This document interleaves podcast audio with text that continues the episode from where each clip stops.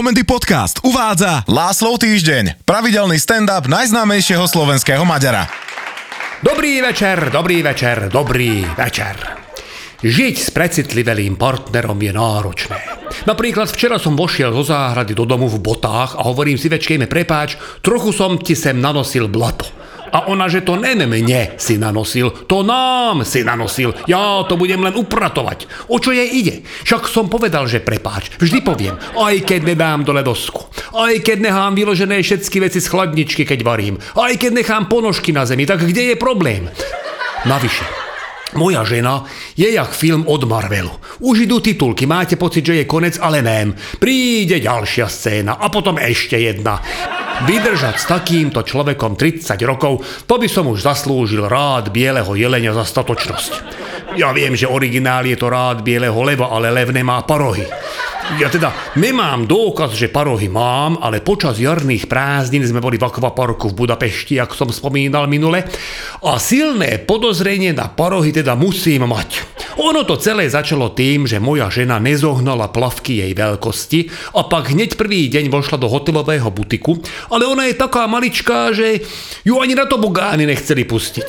Takže jediné plavky, čo jej sekli, boli dievčenské, pre vekovú kategóriu 12 rokov, čo by nevadilo, ale motív z filmu Frozen, čiže Ľadové kráľovstvo, budil pozornosť ľudí pri bazénoch. Tvár hlavnej hrdinky sa ťahla cez jej lavý cecok, čo spôsobilo, že Elza vyzerala, jak keby mala bávnou syndróm a Olafova mrkva smerovala nebezpečným smerom pod pupok mojej ženy.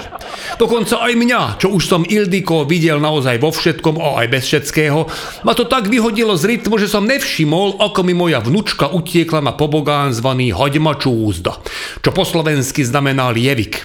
Teda neznamená, ale my to tak voláme. Teda vy to tak voláte. No je jedno, poznáte to. Vystrelí vás to z rúry a točí vás to ako v odstredivke a potom vás to vygrcne do bazéna. Tento atrakcio je pre deti od 1,50 m. Mária nemá ani meter. Kým som spametal, už krútila v odstredivke a mávala mi. Hovorím si, dobre je, natočím si ju. A taký pánko vedľa mňa pýta, že či vie malá plávať. Hovorím, nem, ale vody nebojí, padne do bazéna, postaví, vyjde von. A on, že to asi ťažko, lebo v záchytnom bazéne má voda hĺbku 2 metre. Utekám dole po schodoch, jak len vládzem. Sme v akvaparku, takže sú komplet mokré. Berem ich po troch na jednu šupu. Posledné tri schody zobrali na jednu šupu mňa. Narazil som si trtáč a priklepol temeno a klzavým pohybom v polohe mŕtva korytnačka som sa dostal až pod tobogán a zastavil som tak, že mi rozkrok narazil do tabule pozor šmiklavá podlaha. Jak som postavil, tak som si tresol hlavu aj z prednej strany, o spodok haďma čúzdy.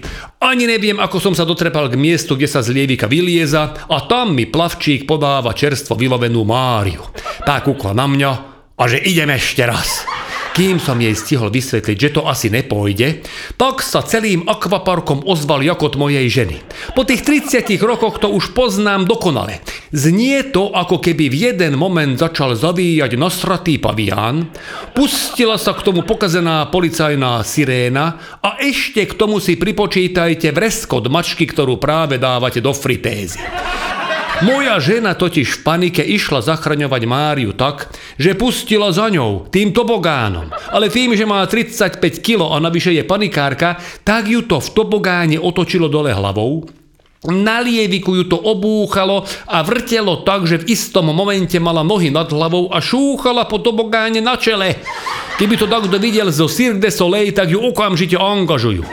Vypadla do bazéna, kde stratila orientáciu a v panike hrabala rukami tak, že išla furt gudnu. Pla- plavčík ju snažil vyťahnuť, ale ona v tej panike metala rukami, nohami a tak si plavčík spomenul, čo hovorí príručko, že ako v takýchto prípadoch reagovať a jednu jej prifajčil. A plno omdletu ju vytiahol von. Kukol na mňa a že vy ste jej otec. Chvíľu som váhal, že aká odpoveď bude najmenej trápna, až do mňa vypadlo, že ja tú ženu vôbec nepoznám, ale postarám o ňu. Lenže v tom sa Ildiko prebrala Kukla na plavčíka, čakal som, že mu prifajčí nazad, ale ona, že ty si môj záchranca. A objala ho. A čo čert nechcel, on mal na sebe biele trenírky s motívom Frozen. A moja žena, ona je vysadená na všelijaké takéto znamenia a videl som jej na očiach, že je vzrušená. Ostatní v akvaparku to videli na jej bradavkách, lebo Elza mala zrazu taký nos, jak snehul, jak Olaf. Takže mi nesmiete čudovať, že mám obavy, hovorím Serelmem, poď, ideme do bazéna, chcel som ju od toho plavčíka odtiahnuť. Ona, že do bazéna už nevleze, hovorím, neblázni, vezmem ťa do detského. Tam ja mám vodu po kolená, tebe bude poprsia, tam sa ti nemôže nič stať. Nechala ukecať, ale každú pol hodinu niekam odbehla. Tvrdila mi, že na záchod, ale to je hovadina, lebo pokiaľ mi na hodinách biológie nič neušlo, tak viem, že ženy prostotu nemajú a tým pádom nemajú ani nárok na návštevy toalety v polhodinových intervaloch. Najhoršie na tom bolo, že som ju nemohol sledovať, lebo mi vždy nechala dve deti na krku. Z toho jeden je syn Ágošton, ktorý sa bojí vody a druhá je vnučka Mária, ktorá sa nebojí ničoho. A stačí, ak z nej spustíte okolo na sekundu a už sa spúšťa na šmiklavke v pozícii surfera. A udržať obe oči na Márii, keď je v bazéne toľko mladých mamičiek, to už je nemožné. A hlavne mamičiek s ročnými deťmi, čo vo výsledku znamená, že tie mamičky ešte koja. Ale horný diel plaviek si navliekli ten, čo nosia ešte keď nekojili a keďže sa ročné dieťa práve učí chodiť, tak sú zohnuté nad nimi, jak im tak držia rúčky nad hlavou a zo mňa za čo vyžaruje, alebo čo, lebo všetky deti ročné v bazéne sa chňápu za mnou. A teraz ten pohľad. Sedím na kraji bazéna. Tie mohutné prsiská mamičky v predklone sa spomalene kymácajú a blížia ku mne vo výške mojich očí. Tá mamička sa ešte usmieva a hovorí dieťaťu, že áno, ujo je tam, urob pápa ujovi. V konečnej fáze sú už tak blízko, že keby som bol Olaf, tak mám mrkvu medzi jej kozami. No povedzte mi, že ktorý muž by za týchto okolností bol schopný ešte ustrážiť dve deti.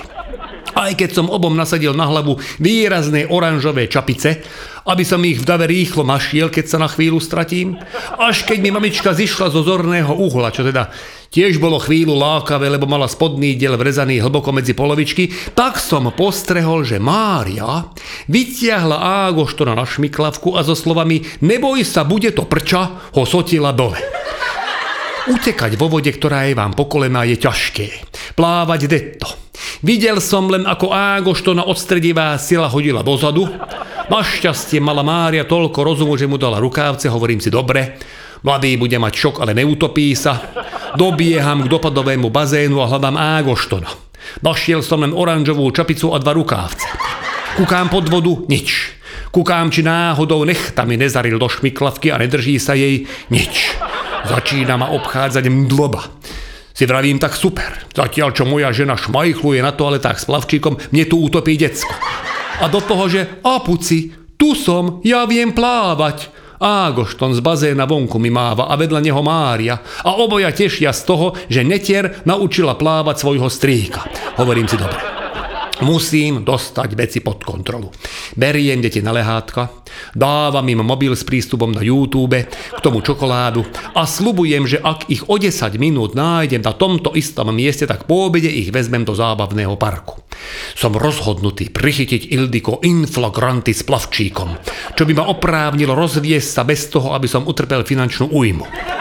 Plavčík není pri hoďmačúste. Je tam nejaká mladá náhradníčka. To je znamenie. Idem na toalety. Chodím od dverí k dverám, počúvam podozrivé zvuky a pri posledných dveroch som to započul. Pravidelné vzdychy a k tomu, že poď, poď, už to bude. Krv mi zaliala oči. Vykopnem dvere a tam na mňa vyplašene kúká starší pán sediaci na záchode ako úplný debil sa ho pýtam, že čo tu robí a on, že neuveríte, ale seriem. A už som to skoro dostal von, ale teraz som sa kvôli vám tak zlakol, že môžem začať od znova. Úprimne som sa ospravedlnil a vraciam nazad k deťom. Sú na mobile. Celý zasratý od čokolády. Aj deti. Pravím si, nevadí. Čupnem si tuto na kraj bazéna a budem sa kochať. Nečakal som dlho, Ďalšie ročné dieťa zacietilo moju empatiu a dovlieklo ku mne dva prstníky tesne pred vypadnutím z košiara. A v momente, keď boli najbližšie, sa Ágošton s Máriou rozhodli pre fórik a sotili ma do chrbát. Zvalil som na mamičku. Reflexívne som chytal to ročné dieťa, čím som stratil kontrolu nad zvyškom seba a hlava mi zarazila do medzi prsia. Upchali sa mi dýchacie cesty a neviem, čím to je. Ľudský mozog je divný, ale ako prvé mi napadlo, že prečo nemám šnorchel.